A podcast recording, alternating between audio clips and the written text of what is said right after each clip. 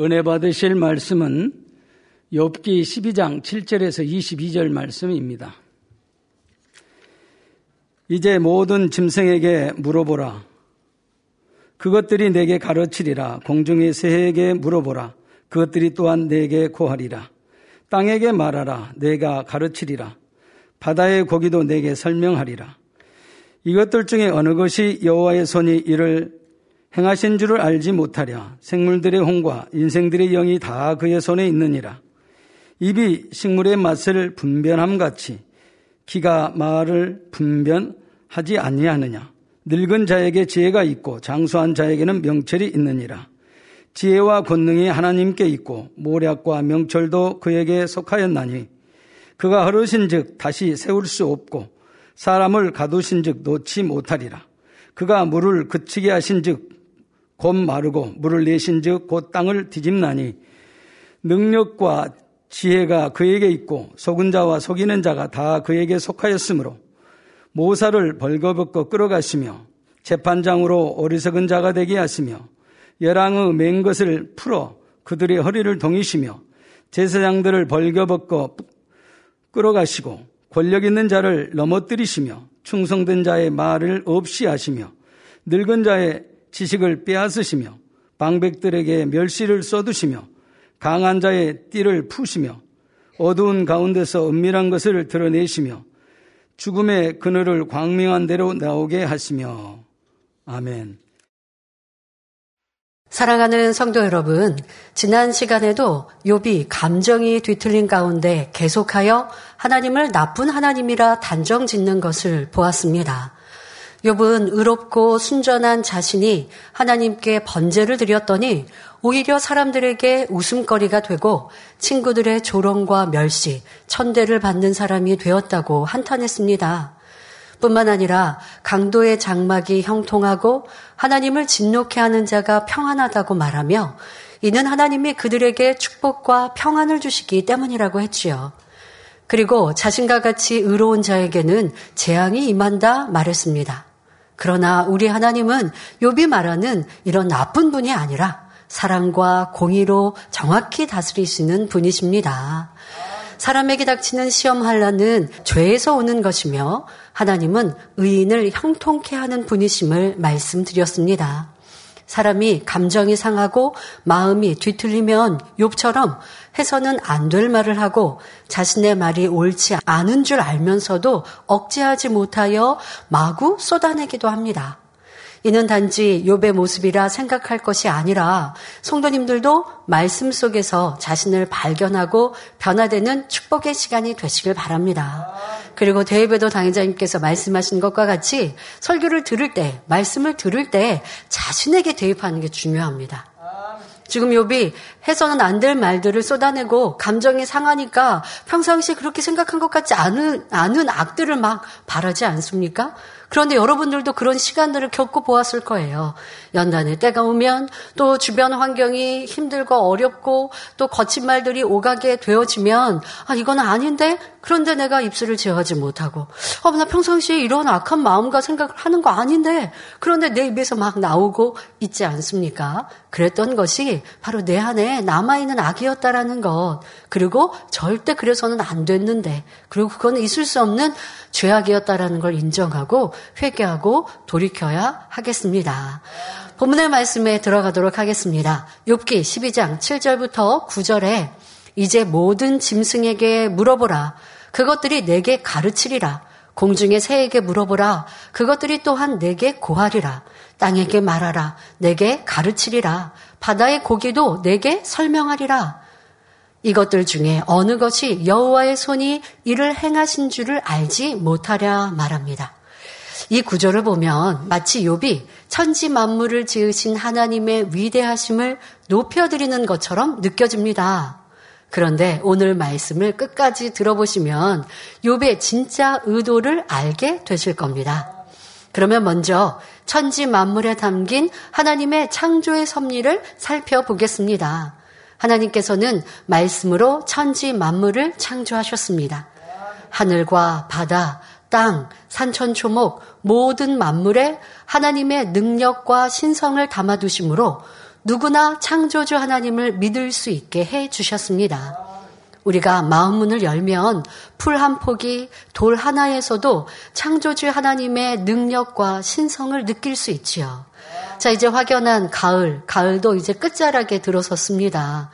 여러분들이 어, 나무가 푸르렀던 나무가 이렇게 노랗게 빨갛게 물들어 가고 단풍 짓는 모습을 보면 아 단풍이 아름답다 하고 끝났습니까? 아니면 이 모든 것 속에서도 하나님의 창조의 섭리를 느끼고 또 감사한 마음을 가지실 겁니다. 사람으로 할 수 없는 것, 아버지 하나님은 천지 만물을 창조하시고 담아 놓으신 그런 능력 안에 모든 것들이 이렇게 순조롭게 돌아가고 있지 않습니까? 날이 더운 한여름 때학 곁에는 언제 이 더위가 가실까라고 생각되지만 분명히 가을이 오고 겨울이 오는 것. 여러분들 또 죽은 것 같이 보였던 겨울의 그런 앙상한 나뭇가지에 또 봄이 오면 새싹이 움이 트는 이 모든 것이 바로 창조의 하나님의 섭리요 능력 때문입니다. 사람으로 이룰 수 없는 그 모든 것을 자연 만물을 보시면 더 느껴가는 우리가 되어야 할 것입니다. 자, 이렇게 하나님의 창조의 섭리는 자연 안에 우리 살아가고 있는 이 우주 만물에 담겨 있는데요. 그러므로 심판날에 누구도 하나님을 알지 못하여 믿지 못했다는 핑계를 댈 수가 없습니다. 로마서 1장 20절에 창세로부터 그의 보이지 아니하는 것들 곧 그의 영원하신 능력과 신성이 그 만드신 만물에 분명히 보여 알게 되나니 그러므로 저희가 핑계치 못할지니라 말씀한 대로입니다. 생태계를 보면 강한 짐승이 약한 짐승을 잡아먹고 살아가니 약한 짐승은 모두 멸종되어야 할 것 같은데 현실은 그렇지 않습니다.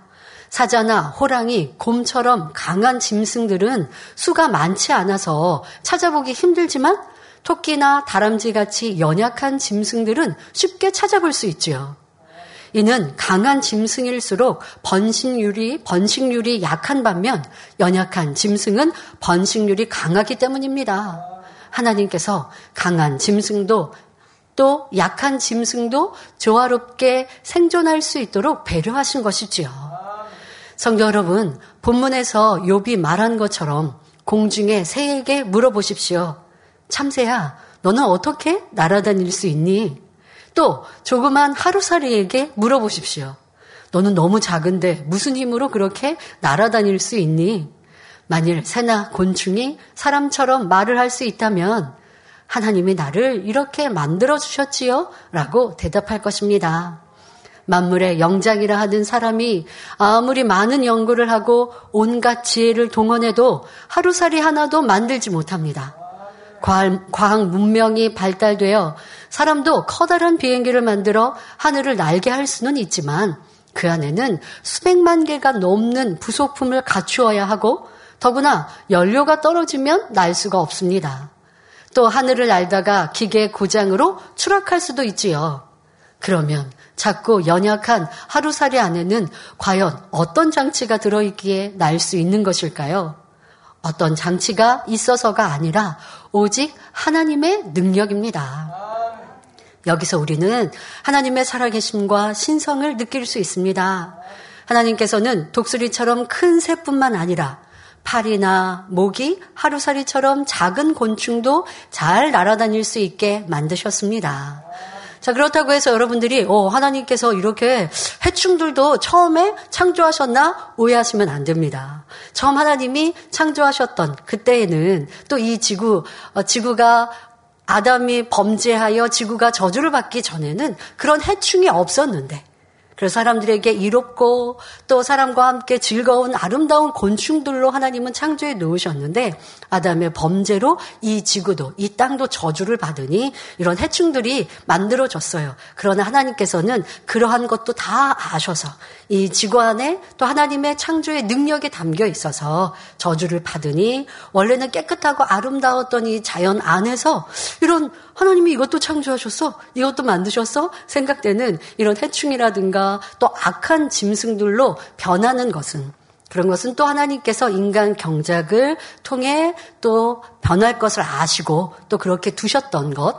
그러나 처음 하나님이 만드셨던 것은 다 아름다운 이러한 자연 만물, 또 사람들로 하여금 즐거운 그런 곤충들로 만들어 주셨고 해로운 것은 없었지요. 그러나 사람이 범죄하고 이 지구도 저주를 받으면서 이러한 것들로 자연스럽게 어, 만들어졌으나 다 하나님의 창조의 빛, 능력이 이 지구를 두르고 있었기에 가능했던 것입니다.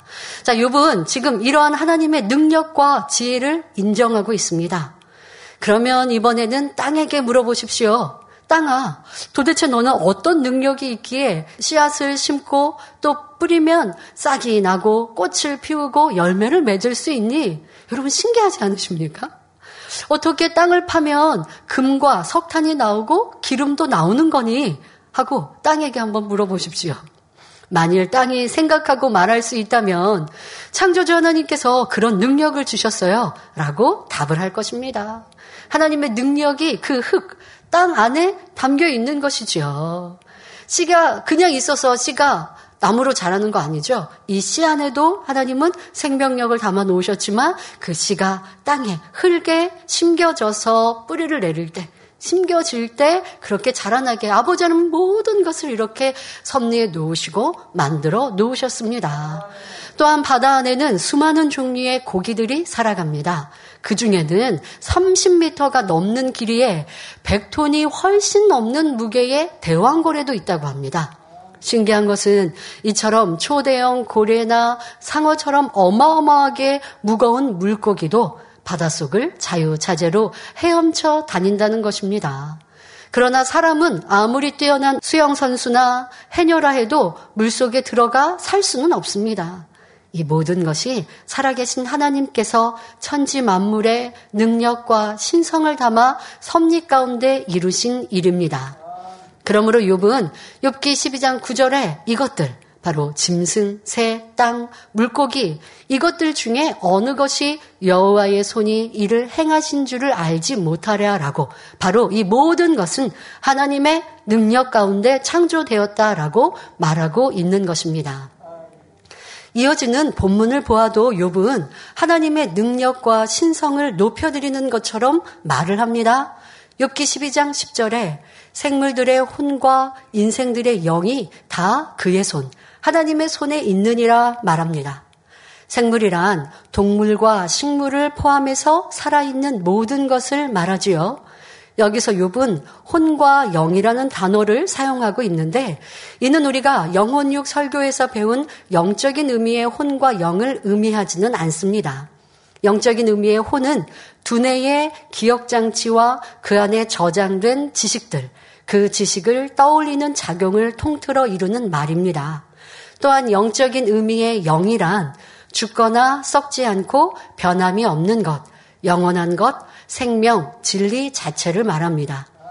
그런데 욥은 이러한 영혼육에 관한 바른 지식이 없으므로 다만 자신의 관점에서 혼과 영을 말하고 있는 것입니다.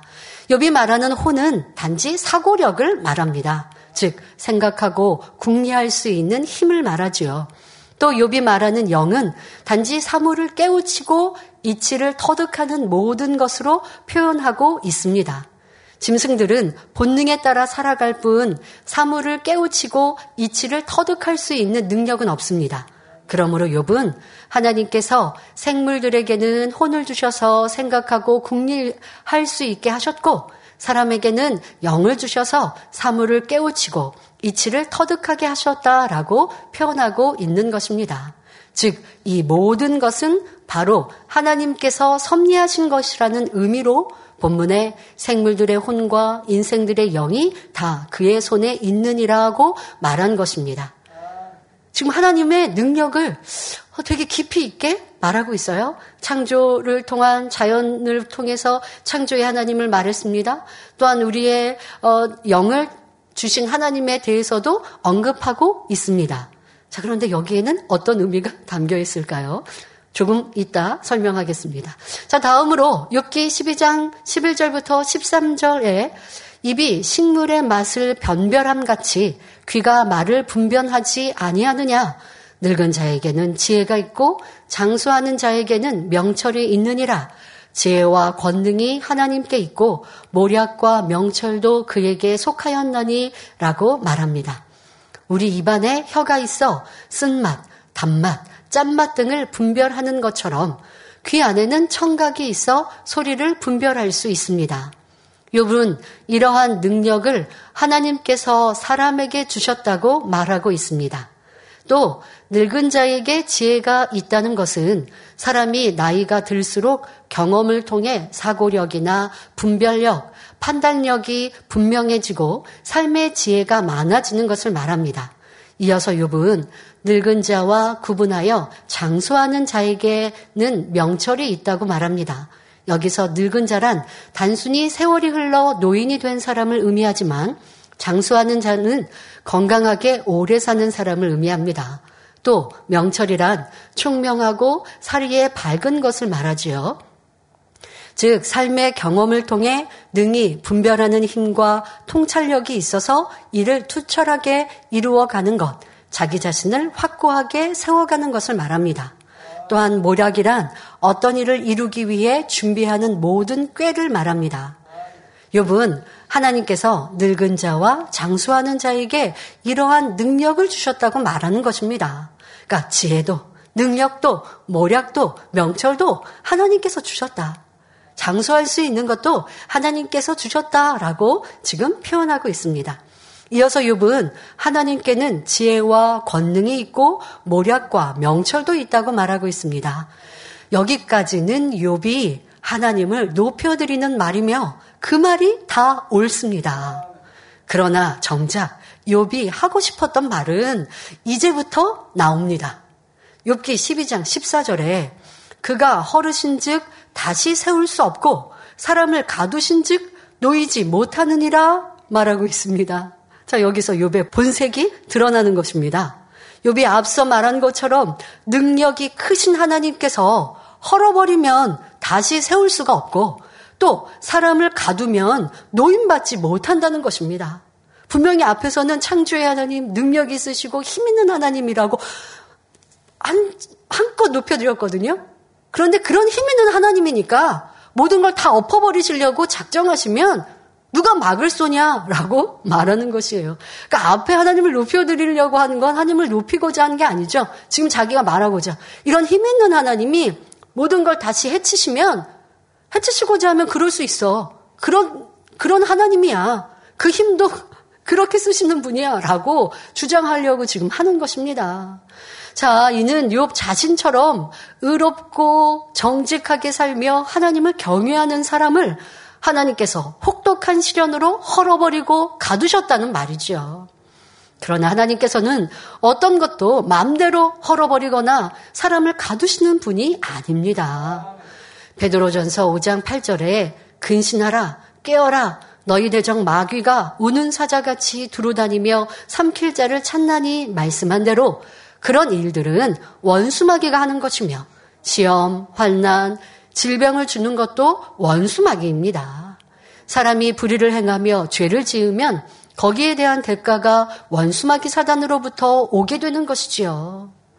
그런데 그런 어려움을 당하고 하나님께서 이렇게 나를 치셨다 말하는 크리스찬들도 많이 있지 않습니까? 결코 그렇게 오해해서는 아니 됩니다. 자, 그러면 원수마귀 사단이 이렇게 죄 짓고 어둠 가운데 사는 사람들에게 왜 시험할 난 어려움을 가져다 줄 수 있을까요? 이는 하나님께서 창세기 3장 14절에 너는 종신토록 흙을 먹고 살라 뱀에게 명하셨기 때문입니다. 자, 사랑하는 성도님들, 뱀이 흙을 먹는 걸 보셨습니까? 뱀의 양식, 뱀이 먹는 것은 살아있는 그런 짐승들 아닙니까? 뭐 개구리와 같이 이런 것들을 먹습니다. 흙을 먹지 않습니다. 그런데 창세기에는 하나님께서 뱀에게 흙을 먹을지어다라고 말씀하고 계세요. 자, 여기에는 영적인 의미가 담겨 있습니다. 바로 뱀은 원수마귀 사단을 상징하는 것이지요. 사람이 보는 그런 짐승 안의 뱀이 아니라 영적인 원수마귀 사단을 의미합니다. 또 흙은 흙을 먹으라 하셨어요. 여기서 흙은 흙으로 창조된 사람을 의미합니다. 자, 따라서 뱀이 흙을 먹는다는 것은 원수마귀 사단이 죄 지은 사람을 밥으로 삼아 시험 환난을 가져다 준다는 의미입니다. 자, 그러니 하나님을 믿노라 하면서도 어둠 가운데 거합니다. 죄악 가운데 삽니다. 그러면 원수마귀 사단의 밥이 되는 것이에요. 내가 죄 가운데 살아서 시험 환난이 임하였는데 왜 하나님을 탓하냐고요. 원수 마귀 사단이 가져다 준 것이요. 내가 자초한 것이지요. 자, 그러나 설령 사람이 죄를 짓고 넘어졌다 할지라도 회개하고 돌이키면 하나님께서는 다시 세워주십니다. 예수님을 세 번이나 부인했던 베드로도 통해 자 복하니 권능의 종으로 세워주시지 않았습니까? 이번 하나님을 오해하여 얼토당토 않는 말들을 계속하고 있습니다. 욥기 12장 15절부터 17절에 그가 물을 그치게 하신즉 곧 마르고 물을 내신즉 곧 땅을 뒤집나니 능력과 지혜가 그에게 있고 속은 자와 속이는 자가 다 그에게 속하였으므로 모사를 벌거벗겨 끌어가시며 재판장으로 어리석은 자가 되게 하시며 말합니다. 자, 출애굽한 이스라엘 백성들이 가나안 땅에 들어가는 여정에서 하나님의 권능으로 홍해가 갈라지고 요단강 물이 멈췄던 일. 그래서 백성들이 바다와 강을 마른 땅으로 건넌 일 등을 욥은 들어서 알고 있었습니다. 이에 대해 욥은 하나님께서 물을 그치게도 하시고 마르게도 하신다고 표현하고 있습니다. 또한 물을 내신즉 땅을 뒤집는다는 것은 홍수가 나면 산사태가 나고 흙이 파헤쳐지는 등 땅이 뒤집어지는 현상을 설명하는 말입니다. 하나님은 전능하셔서 땅을 뒤집기도 하시며 또 사람으로 하여금 속이게도 하시고 속임을 당하게도 하시는 나쁜 하나님이라고 말하고 있는 것입니다. 속는 것도 속이는 것도 하나님의 능력 가운데 그렇게 만든 것이니 결국 순전하고 의로운 욥 자신도 하나님으로부터 이런 곤욕을 당하며 멸시 천대를 받고 조롱거리가 되었다는 말이지요. 지금 이렇게 지금 주장하기 위해서 출애굽 하고 요다 이 홍해를 가르친 하나님 또 요단강으로 마른 땅을 건너게 하신 그런 놀라운 기사를 인용하였는데 결국 그런 힘 있는 하나님이 그런 능력 있는 하나님, 바다도 가르시고 강도, 강의 흐름도 멈추게 하신 그 하나님이 산사태도 일으키시고 또 이런 어, 땅도 뒤엎으시는 그런 하나님 아니냐? 그런 하나님이 우리에게 이로움을 주셨다라고 표현하고자 하는 게 아니고 그 하나님이 나 또한도 전에는 복을 주셨다가 지금은 나를 이렇게 괴롭게 하신다라고 주장하고 있는 것입니다. 그러면서 이제 친구들에게 이렇게 표현하고자 하는 거예요. 친구들아, 지금 내가 이렇게 하나님에 대해서 얘기한 것처럼 너희도 이런 하나님을 알고 있지 않느냐? 이렇게 힘 있고 능력 있는 하나님, 그 힘으로 무엇이든 하실 수 있는 하나님, 그런 하나님이 나를 이렇게 괴롭게 하신 거, 그런 하나님 너희도 알고 있지 않느냐? 너희들은 나한테 나쁘다고 했는데 지금 내가 설명하는 설명을 듣고 보니 과연 누가 나쁜지 알 수 있지 않니? 하나님이 나쁘지 않냐? 정말로 너희들이 또 똑똑하다면 판단해 보아라 라고 하는 의미로 지금 구구절절 창조의 하나님도 설명하고 또 기사를 행하신 하나님도 말하고 있는 것입니다. 뒤틀린 욥의 본심이 강하게 표출되고 있습니다. 앞에서는 하나님을 한껏 축혀 세우며 높여드렸다가 지금부터는 깎아내리는 작업이 시작된 것입니다. 욥이 7절부터 짐승, 새, 땅, 물고기를 들어 하나님의 전능하심과 위대하심을 설명하였고 출애굽의 홍해를 가르친 일을 인용하며 하나님의 위대하신 능력을 표현하였습니다. 하지만 이 설명은 하나님을 높여드리려는 목적이 아니라 이런 힘 있는 하나님, 하고자 하면 무엇이든 하실 수 있는 하나님이 의인인 나를 이렇게 괴롭히신 거야 라고 설명하고자 한 것입니다. 친구들에게 나쁜 하나님으로 인식시키기 위해 고도의 작전을 사용하고 있는 것이죠. 그런데 저는 이 말씀을 대하면서 아 원수마귀 사단은 이렇게 사람의 마음으로 마음을 동원하여서 잘한 것, 축복된 것, 사람을 이롭게 했던 것들을 를 칭찬하고자 하는 말이 아니라 그거를 이렇게 이상하게 인용을 하고 이상하게 이렇게 꼬아가는구나라는 것도 다시 한번 욥의 말을 통해서 생각해 보았습니다. 바로 이 재단도 목자의 권능도 그렇게 표현하는 경우도 들어보면서 야, 이게 앞뒤가 너무 안 맞는데? 라는 생각을 한 적이 있었죠. 바로 이 재단에 나타난 권능 인정을 해요. 어, 이렇게 목자의 권능, 이렇게 치료도 하고, 응답도 하고, 기도받으면 문제 해결도 받는 이런 교회고, 그런 당의장님이라고 인정해요. 그런데 그런 교회였기 때문에 내가 무서워서, 그래서 억압되면서 살았다라고 말, 말을 하는데 인용하는 이런 사람들도 보았습니다. 이런 권능이 무서워서. 그래서 내가 하고 싶지 않는데 서원도 했고, 그런 분위기 때문에 내가 이렇게 진리 안에서 억압되어 살았다? 지금 욥이 말하는 것과 다를 바가 없는 거예요. 여러분들의 성령 충만이 주를 위해 아버지 영광을 위해 살고 내 것을 내 먹고 입을 것을 아껴서 하나님께 헌금을 한 건 어떤 누가 억압을 했습니까? 하나님의 권능이 나타나는 교회고 그런 역사를 보니까 두려워서 그래서 헌금도 하고 그래서 충성도 하고 그래서 내 젊음 내 생명 내 시간 바쳐 하나님께 드리겠다라고 충만하게 살았는데 그런데 시간이 지나서 보니까 그 충만했던 시간들이 좋은 게 아니라 그런 권능으로 행복했던 시간들이 나를 억압했다라고 다시 말을 바꾸더라는 거예요. 휴배 말처럼 하나님의 능력, 하나님의 권능을 높여드리는 것 같지만 그게 아니라 그런 힘있고 권세 있는 하나님으로 인하여 나를 괴롭게 하셨다 하는 말처럼 때로는 이 재단을 떠나면서 권능이 있어서 내가 내 의지와 상관없이 매워서 충성하고 매워서 신앙생활을 했는데 지금은 보니까 아, 나는 그냥 내 마음대로 내가 편한 대로 꼭 이 성계를 복음이 아니어도 천국 가는데 이렇게 말을 권능을 이상하게 인용을 합니다. 그러면 말이 앞뒤가 안 맞아요. 하나님은 앞뒤가 안 맞는 분이 아니에요. 앞뒤가 같은 분이세요. 하나님의 말씀을 어그러뜨리시는 분이 아니에요.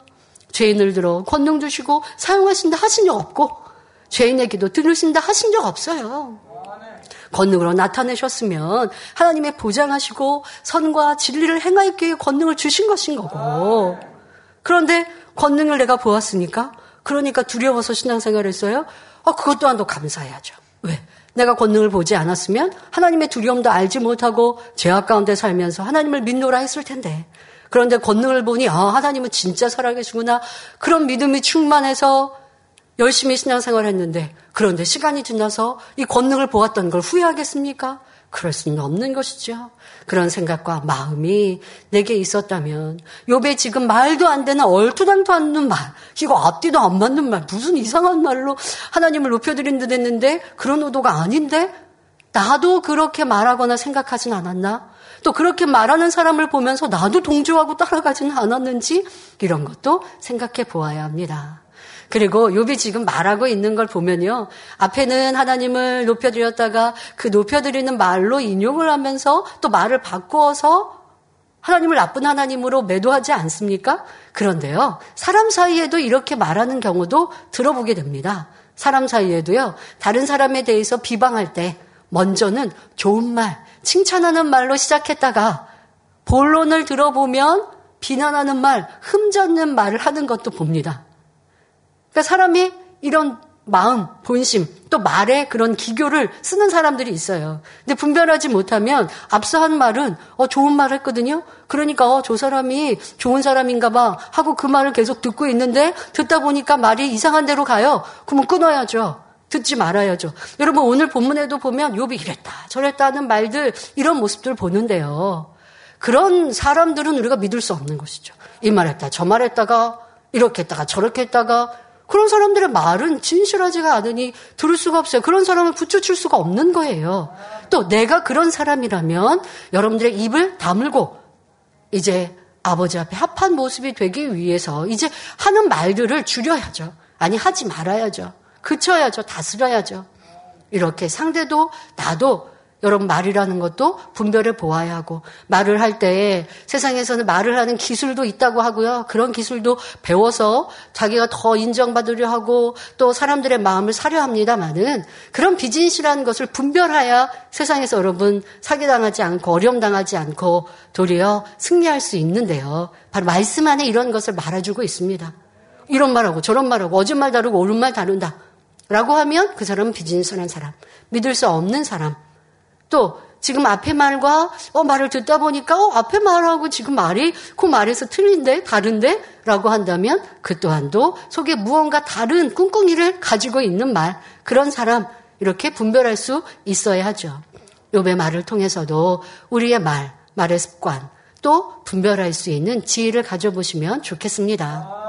자, 이러한 사람의 본심, 또 말의 비진실, 이런 걸 여러분들이 모른다면, 욥이 하나님을 한껏 높여드렸다가 다시 깎아내리며 이랬다, 저랬다 하는 이런 모습을 이해할 수 없을 텐데요. 그런데 지금 여러분들 말씀을 통해서 이게 바로 사람의 비진실의 마음, 또 말을 통해서 내가 내가 말하고자 하는 의도를 숨겨놓고 앞에는 이렇게 그럴싸하게 말하는 이러한 사람들의 모습 또한도 여러분들은 깨우치시고 요배 이러한 모습이 이랬다 저랬다 하는 이런 모습 이 말했다 저 말했다 하는 모습이 다 마음 안에 있는 비질리에서 나오고 있는데 나도 그런 적은 있지 않은가? 그런 모습이 있었다면 절대 아버지 앞에 응답받고 사랑받을 수 없는 죄악이라는 것, 담이 된다라는 걸 알아서 온전히 헐어 버려야 할 것입니다. 욥은 속는 자와 속이는 자가 하나님께 속하였다 하며 나쁜 하나님으로 몰아가고 있지만 우리 하나님은 결코 그런 분이 아닙니다. 세상에는 어떻게 하면 불로소득을 얻을까? 어떻게 하면 남을 속여서 부자가 될까? 악한 지혜를 동원하는 사람들이 있는데 이는 하나님께서 주시는 지혜가 아니라 사단이 주는 지혜입니다.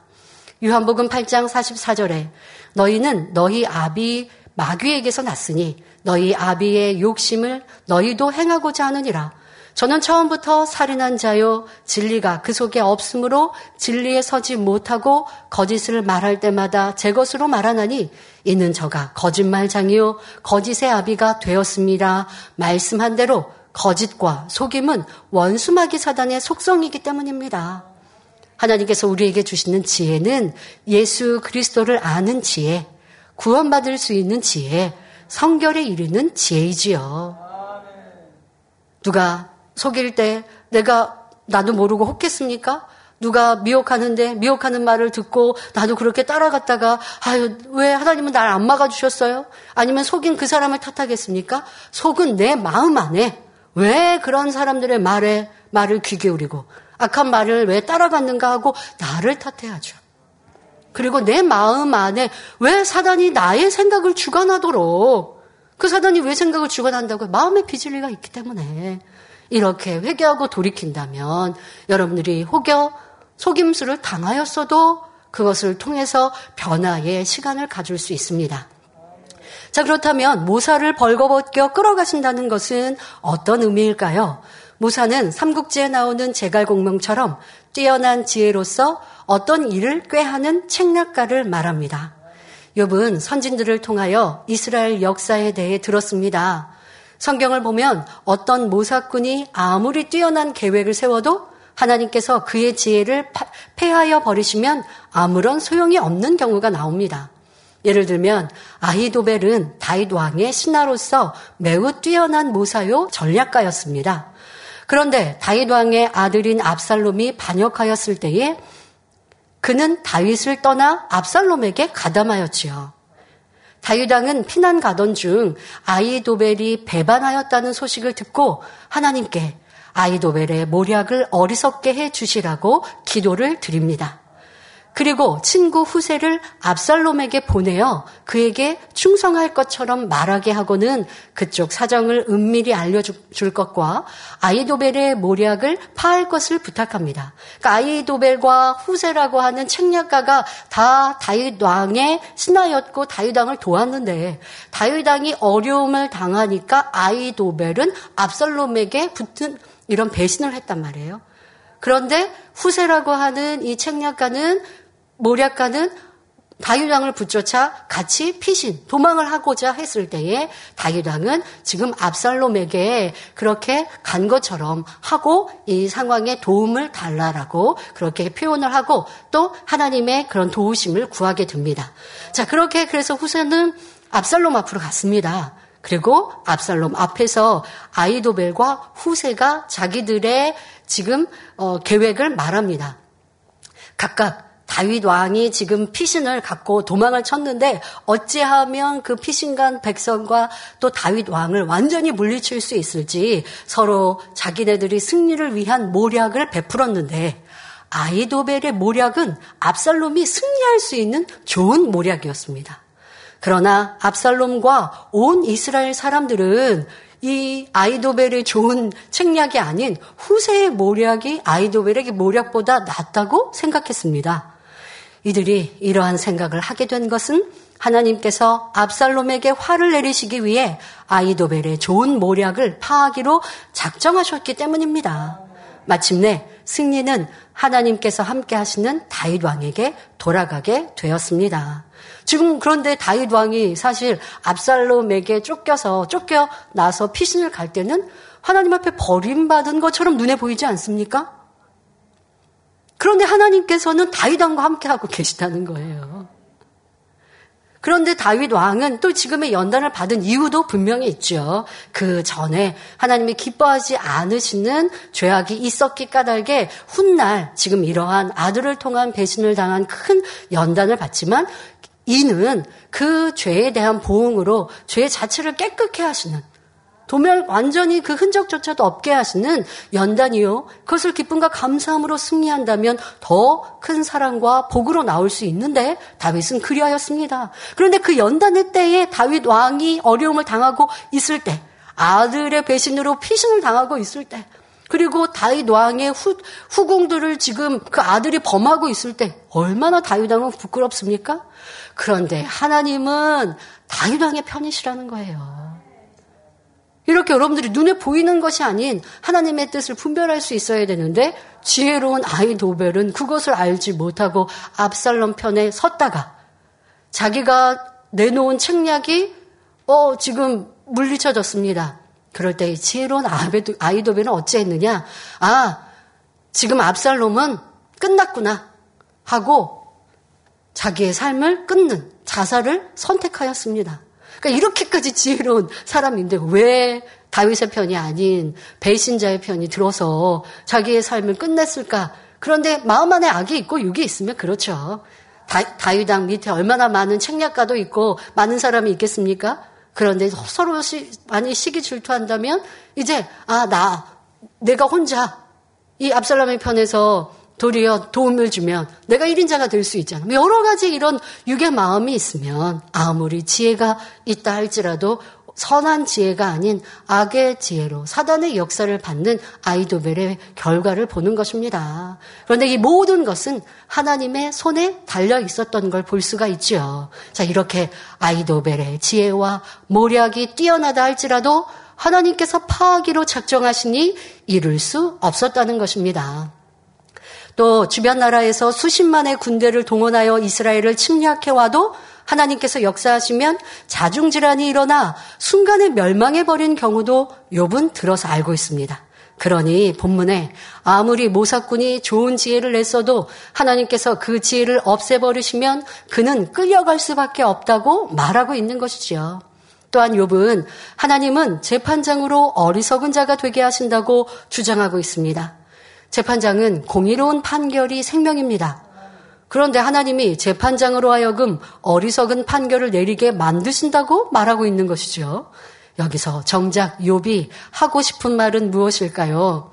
하나님은 공의롭지 못하시기에 의롭고 선한 자기를 이토록 고통스럽게 만들어 놓은 거라고 친구들에게 깨우쳐 주고자 하는 것입니다. 하나님께서는 재판장으로 하여금 어리석은 재판을 하도록 만드는 분이니 그러한 하나님 역시 어리석은 재판장이심을 비우들어 설명하는 것이지요. 그러나 욥의 말은 틀렸습니다. 잘못된 말입니다. 자, 다음으로 욥기 12장 18절 19절에 열왕의 맨 것을 풀어 그들의 허리를 동이시며 제사장들을 벌거벗겨 끌어가시고 권력이 있는 자를 넘어뜨리시며 말합니다. 열왕의 맨 것을 풀어 그들의 허리를 동인다는 것은 왕의 권세를 꺾어버리는 것을 말합니다. 하나님께서 왕의 권세를 없애버리면 묶일 수밖에 없습니다. 예를 들어 왕이 반역자들이나 적군에 의해 권세를 잃고 포로로 잡혀갈 때 양손을 허리에 대고 묶여가는 이런 모습 여러분 보셨죠? 지금 그것을 표현하고 있는 것입니다. 이렇게 허리를 동여매면 꼼짝 못하게 되지요. 여러분 이스라엘의 역사를 볼 때 왕들도 포로로 잡혀가고 죽임 당했던 경우를 떠올리면서 이렇게 말하고 있는 것입니다. 그런데 그것을 하나님께서 그냥 하나님의 자의로 그렇게 하셨다라고 말하는 것이에요. 또 욥은 자기가 볼 때 착하고 의로운 제사장들도 포로로 잡혀가거나 죽임 당하는 것을 역사를 통해 들었습니다. 권력이 있는 자가 하루아침에 무너지는 것도 보았지요. 욥은 이 모든 것을 하나님께서 하신 것이 아니냐고 비유를 들어 쭉 설명하고 있습니다. 하나님을 깎아내리고 자기 말의 타당성을 주장하기 위한 욥의 설명입니다. 그리고 그 설명은 계속됩니다. 욥기 12장 20절 21절에 충성된 자의 말을 없이 하시며 늙은 자의 지식을 빼앗으시며 방백들에게 멸시를 쏟으시며 강한 자의 띠를 푸시며 합니다. 여기서 충성된 자의 말을 없이 하신다는 것은 어떤 의미일까요? 욥이 역사를 돌아볼 때 사울 왕은 하나님 앞에 충성을 했는데 하나님께서 그를 버리셨습니다. 그러나 이는 욥의 생각일 뿐이며 하나님은 결코 충성된 자를 버리거나 그의 입을 막아 말을 없애는 분이 아니십니다. 그러면 사울 왕은 왜 버림받았을까요? 사울은 왕이 된 후 점점 교만해져 불순종을 거듭하였습니다. 전쟁 중에 제사장만이 드릴 수 있는 제사를 본인이 월권하여 드립니다. 아말렉과의 전쟁에서도 그들의 모든 소유를 진멸하라는 하나님 명령을 어기고 왕과 좋은 짐승들을 사로잡아 왔습니다. 사무엘 선지자가 어찌된 연유인지 묻자 사울은 하나님께 제사 드리기 위해 짐승들을 잡아왔다고 변명하였습니다. 인간적인 생각을 동원하면 사울의 행동이 그럴듯해 보이고 옳은 것 같습니다. 하지만 하나님께서 그렇게 명하신 데는 다 멸하라 하신 데는 선하신 뜻이 있는데 사울은 교만과 사심 가운데 생각을 동원하여 불순종을 한 것입니다. 이처럼 사울은 불순종을 거듭함으로 인해 결국 하나님께 버림받기에 이르렀지요. 그런데 욥은 이러한 사건에 담긴 하나님의 뜻을 헤아리지 못하니 충성된 자의 입을 막으시는 하나님이라 판단하고 있는 것입니다. 또 욥은 늙은 자의 지식을 빼앗으신다 했는데 하나님은 늙은 사람의 지식을 빼앗는 것이 아니라 늙어도 강건하기를 원하시며 더욱 지혜롭고 총명하기를 원하십니다. 그런데 일반적으로 사람은 나이가 들수록 기억력이 없어지거나 분별력이 흐려지는 경우가 많습니다. 요번 이 또한 하나님께서 그렇게 만드신 것이라고 주장하고 있으나 사실은 인간 스스로가 그렇게 만들어가는 것입니다. 모세 선지자는 지상의 모든 사람보다 온유함이 승하였기에 80세에 부름받았어도 40년 동안 열정적으로 일할 수 있었고 120세에도 눈이 흐리거나 기력이 쇠하지 않았습니다. 이처럼 하나님을 사랑하고 경외하는 사람들은 나이 들어도 건강하고 지혜롭다는 사실입니다. 하나님은 결코 아 사람이 나이 들면 이렇게 병들고 지혜가 없어지고 기억력도 이렇게 하나님이 그렇게 만드신 것이 아니라 사람이 빛 가운데 진리 가운데 살지 않으면 하나님의 말씀 가운데 그 품 안에 살지 않으면 그냥 그렇게 점점점 늙어가면서 그냥 그것이 세상의 이치인 것처럼 살지만 하나님의 사람들은 그래하지 않는다는 것입니다. 저는 이 말씀을 대하면서 제가 어렸을 때에 있었던 일이 생각났습니다. 저는 이제 20대 초반부터 주의 종의 사역을 감당했었는데요. 원체 이제 뭐 왜 그랬는지 좀 피곤하거나 하면 입안에 혓바늘이 잘 생기는 그런 좀 체질이었습니다. 그래서 좀 피곤하거나 뭐 이렇게 잠을 못 자거나 하면 이내 입 안에 혓바늘이 이제 생기는 거예요. 그게 뭐 하나, 둘이 되고 뭐 셋이 되고 뭐 하면 사실 이제 한국 음식이 맵고 짠데 식사하는 것도 힘들고 아니 말하는 것도 힘듭니다. 그런데 어 제가 20대 중반에 이렇게 사역을 할 때 그 한 달에 한 주를 새벽 예배를 인도하면서 수요 예배에 설교를 하는 이제 이런 이렇게 이제 뽑혀서 그렇게 하게 됐습니다. 근데 막 전도사로 얼마 되지 않았는데 아침에 이제 출근을 매, 하면서 신방하는 것도 물론이고 그러면서 매 월의 첫째 주에는 그렇게 새벽에 일어나서 새벽 예배를 인도하고 그리고 또 수요 예배를 설교를 하는데 안 하던 걸 하다 보니까 그리고 우리가 다니엘 철야에 익숙한 그런 삶의 형태다 보니까 일찍 자고 새벽에 일어나는 게 잘 안 되니까 새벽 예배를 인도할 때는 수면 시간이 확실히 줄죠. 그리고 새벽 예배를 인도하고 또 출근해서 신방하고 이러다 보니까 수면 시간이 적고 또 긴장을 하니까 피곤한 거예요. 이거는 지금 육의 형편입니다. 육의 상황입니다.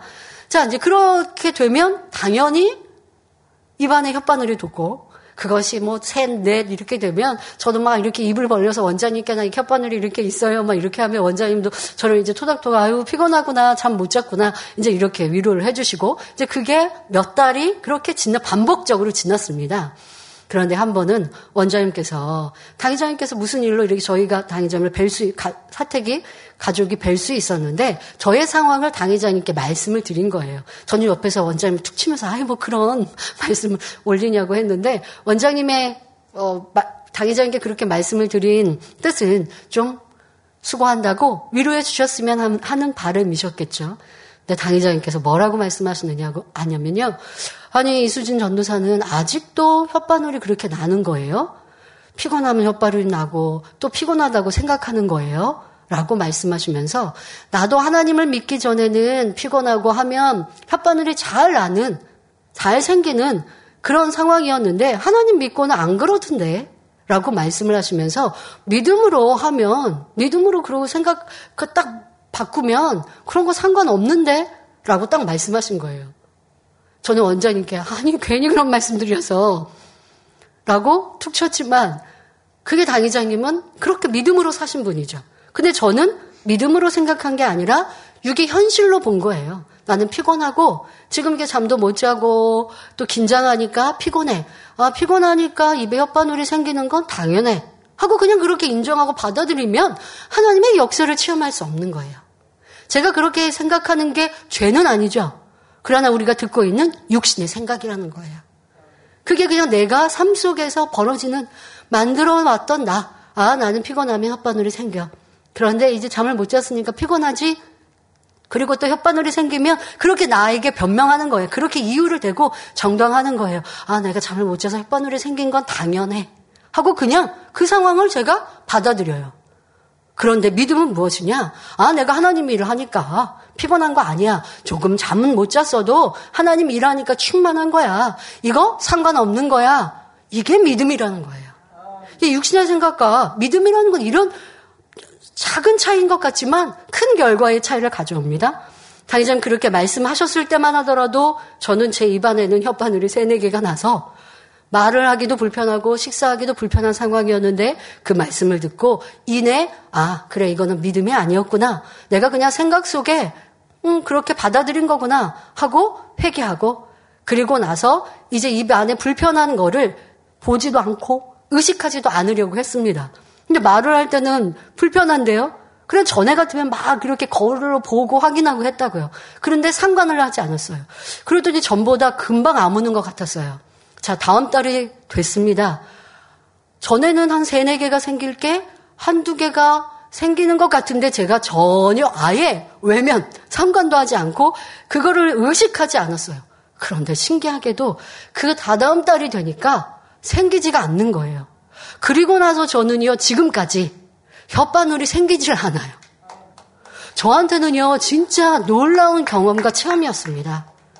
무슨 죄로 인하여 햇바늘이 생기는 것도 아니었고, 제 삶에 익숙하고도 습관이 된 육신의 생각 속에 그냥 머물러 있는 거. 이게 무슨 큰 병도 아니에요. 그러나 계속 불편하죠. 그런데 당장의 말씀을 아멘하고 아 이거 믿음으로 하면 아무것도 아닌데 피곤하다고 생각하는 육신의 생각이 내 몸을, 내 육체를 그렇게 만들어가고 내가 그걸 계속 받아들이고 인정하고 있었구나. 이건 믿음이 아니구나. 생각을 하고 물리치고 생각을 바꾸고 나니 그것이 와도 상관없었고 그 다음에는 어, 그 다음에는 사실 그보다 더 피곤한 일들과 상황들이 많이 있죠. 그런데 상관이 없어진 거예요. 이걸 통해서 아, 내가 그냥 습관적으로 생각하고 있는 생각, 그냥 받아들이고 있는 일들, 그것을 그것이 믿음이 아니면 하나님의 역사를 볼 수 없다는 걸 더 깊이 깨닫게 되었고, 당의자님은 그렇게 믿음으로 사셨구나. 사람들이 생각하는 거 현실에 있는 것이 아니라 믿음으로 아버지를 기쁘시게 할 것을 찾아가니 아버지 역사를 보았구나라는 것이 큰 능력이 되었습니다. 지금 요배 말처럼 나이가 드니 지혜가 없어집니까? 또 내 몸이 연약하여집니까? 여기저기가 아프고 아 그거는 그럴 수 있지. 그거는 세상 사람들의 생각이요 또 형편입니다. 그러나 하나님의 사람들이라 하면 모세를 생각하면 되는 거예요. 아, 모세는 그 삶이 다하는 동안 눈도 흐리지 않고 기운도 다하지 않았는데, 자, 그런데 나는 어떠한가? 라고 하는 것을 여러분들이 생각하면서 믿음과 육신의 생각, 이 차이를 생각하시고 또 욥의 말을 통해서 아버지 하나님의 우리에 대한 사랑. 하나님은 우리를 그냥 나이가 먹으면 어, 허약하게 힘들게 하시고자 하는 게 아니라 이 모세처럼 지키시고 보호하시고 건강케 하시고자 하시는 그 사랑을 믿고 의지하는 우리가 되어집시다. 세상에서도요, 하나님을 믿지 않는 사람 중에도 마음이 선하고 정직하게 사는 사람은 깨끗하고 곱게 늙어가는 것을 볼 수 있습니다. 그러니 여러분 삶에 자꾸 육의 생각을 동원하는 일이 없어야 할 것입니다. 근데 요분 이런 그 사람이 늙어가는 것도 하나님이 우리를 힘들게 하신다라고 표현하고 있으니 얼마나 큰 잘못입니까? 자, 이어서 욥은 하나님은 방백들에게 멸시를 쏟으신다 했는데 방백들은 지도자의 위치에 있는 사람을 말합니다. 그런데 만일 하나님께서 조직을 이끄는 지도자들에게 멸시를 쏟으신다면 얼마나 나쁜 하나님입니까? 보면 지도자, 뭐, 나라에는 대통령 이하 정치인들이 있습니다. 자, 그들이 예를 들어서 정치를 잘못해서 사람들에게 질타를 받는 것이 하나님이 그렇게 하신 겁니까? 아니죠. 정치를 잘하고 잘 이끌어가면 백성들에게 사랑을 받고 칭송을 받을 것이고 그렇지 않으면 내가 행한 대로 심은 대로 받는 것을 왜 하나님을 탓합니까? 자, 또 강한 자의 띠를 푸신다 했는데 여기서 띠란 그 사람을 의미하는 상징적인 것을 가리킵니다. 예를 들면 삼손의 띠는 머리털이었습니다. 삼솔의 머리털을 잘라버리니 힘을 잃어 조롱받고 두 눈이 뽑혀 멸시천대를 받는 신세가 되었지요. 그렇다면 욥의 강한 띠는 무엇이었을까요? 높은 지식과 지혜, 부와 명예, 많은 사람을 가르칠 수 있는 능력, 존경받는 위치 등이 욥의 강한 띠였습니다. 그런데 하나님이 이렇게 강한 자신의 띠를 풀어버리셨다고 생각하고 있는 것입니다. 욥은 처음부터 자기를 놓고 설명하면 친구들이 당장 반박할 것을 알기에 마치 남의 얘기를 하듯이 우회하여 비우들고 있습니다. 즉, 친구들아, 하나님은 방백들을 멸시하고 강한 자의 띠를 풀어버리는 분이시니 나의 띠도 하나님이 풀어버리신 것이 아니냐라고 말하고 있는 것이지요. 여러분, 욥이 이런저런 막 창조의 하나님도 들어서 또 지혜 있는 말들을 막 이렇게 들어서 말하고 있지만 결국 다 자기 한탄, 하나님을 원망하는 어리석은 말들을 쏟아내고 있습니다. 여러분들이 많은 말을 할 때 그 말에 얼마나 많은 비질의 말들이 있었는지 생각해 보시고 그런 어리석은 모습은 담이 남지 않도록 절저히 돌아보고 회개하고 또 그런 말들을 내었던 마음의 비질리와 악까지 버리는 우리가 되어지시길 바랍니다. 결론을 말씀드립니다. 사랑하는 성도 여러분, 오늘은 요비 친구들에게 하나님은 악하시고 자신은 타당하다고 강하게 주장하는 모습을 살펴보았습니다.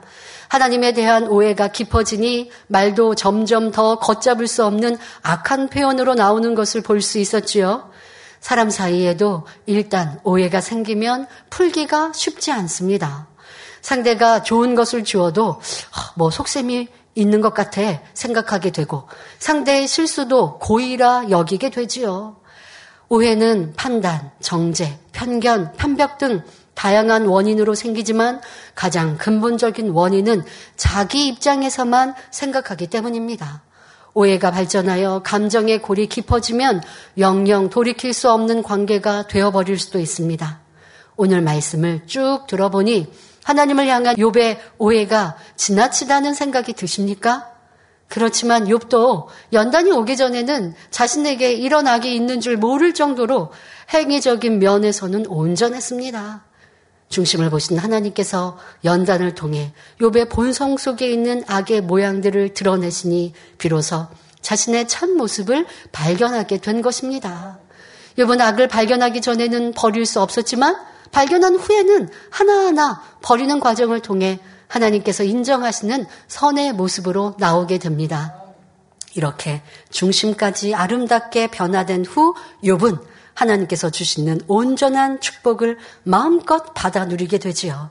그러므로 모든 성도님들도 시간 시간 욥의 모습 속에서 자신을 발견하고 변화되어 축복받을 수 있는 아름다운 중심으로 나오시기를 주님의 이름으로 축원합니다. 말씀 상고하시면서 함께 기도하시겠습니다. 좋으신 아버지 하나님, 오늘은 욥이 이런저런 미사오구를 써서 하나님을 높여드리는 것 같고 창조의 하나님, 능력의 하나님을 표현하였지만 결국 그 안에는 그런 하나님께서 나를 이렇게 괴롭게 하셨다라고 주장하고 친구들에게 변론하고자 하는 그런 마음이었음을 살펴보았습니다.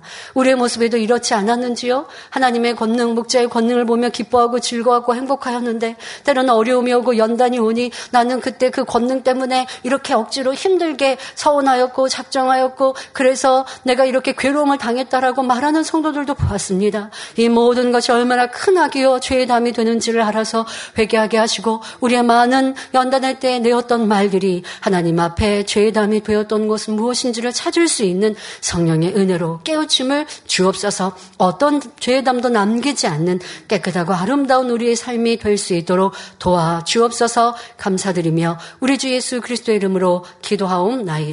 아멘. 당 회장님의 환자를 위한 기도를 받겠습니다. 아픈 곳이나 연약한 곳 위에 손을 얹고 기도 받으시고 아프지 않는 분들은 가슴에 손을 얹고 마음에 손을 위해 믿음으로 기도 받으시기 바랍니다. 할렐루야 전능하신 사랑의 아버지 하나님 이 시간 기도 받는 모든 성도님들 위해 안수하여 주옵소서 GCN과 인터넷과 화상을 통해 기도 받는 지교회와 지성전 그리고 전 세계 하나님의 자녀들 위에도 시공간을 초월하여 역사하여 주시기를 원합니다.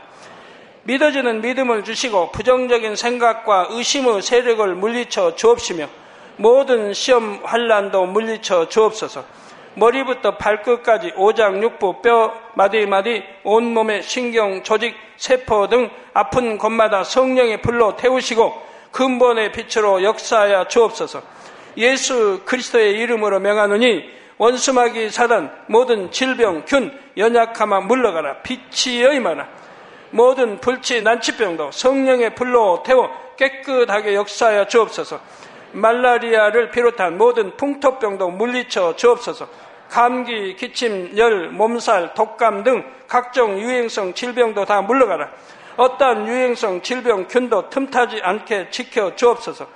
위암, 폐암, 간암, 유방암, 자궁암, 대장암, 피부암 등 각종 암과 에이즈, 백혈병, 뇌졸중, 고혈압, 저혈압, 심장병, 폐병, 위장병, 당뇨, 부인병, 피부병, 갑상선, 질환과 모든 염증도 깨끗게 하여 주옵소서. 소아마비, 중풍, 관절염, 디스크도 온전케 하여 주옵소서. 요통, 두통, 신경통을 비롯한 모든 통증은 사라질지어다. 간질, 자폐증, 우울증, 조울증, 노이로제 등 모든 정신 질환도 물러가라. 모든 마비된 것도 풀어지고 일어나 걷고 뛸지어다. 눈도 잘 보이게 하옵시고 귀도 잘 들리게 하여 주옵소서. 소경은 눈을 뜨고 기머거리는 들으며 벙어리는 말할지어다. 각종 사고 후유증도 깨끗게 하시고 부러진 뼈도 붙여 주옵소서. 화상 입은 것도 온전케 하옵소서. 화기야 물러가라. 열도 물러가라. 아버지 흉터도 나지 않게 역사해 주시기를 원합니다. 마약을 비롯하여 각종 약물과 독극물 중독도 깨끗함을 입을 지어다. 죽은 신경과 세포가 살아나며 죽은 자도 살아나게 하여 주옵소서.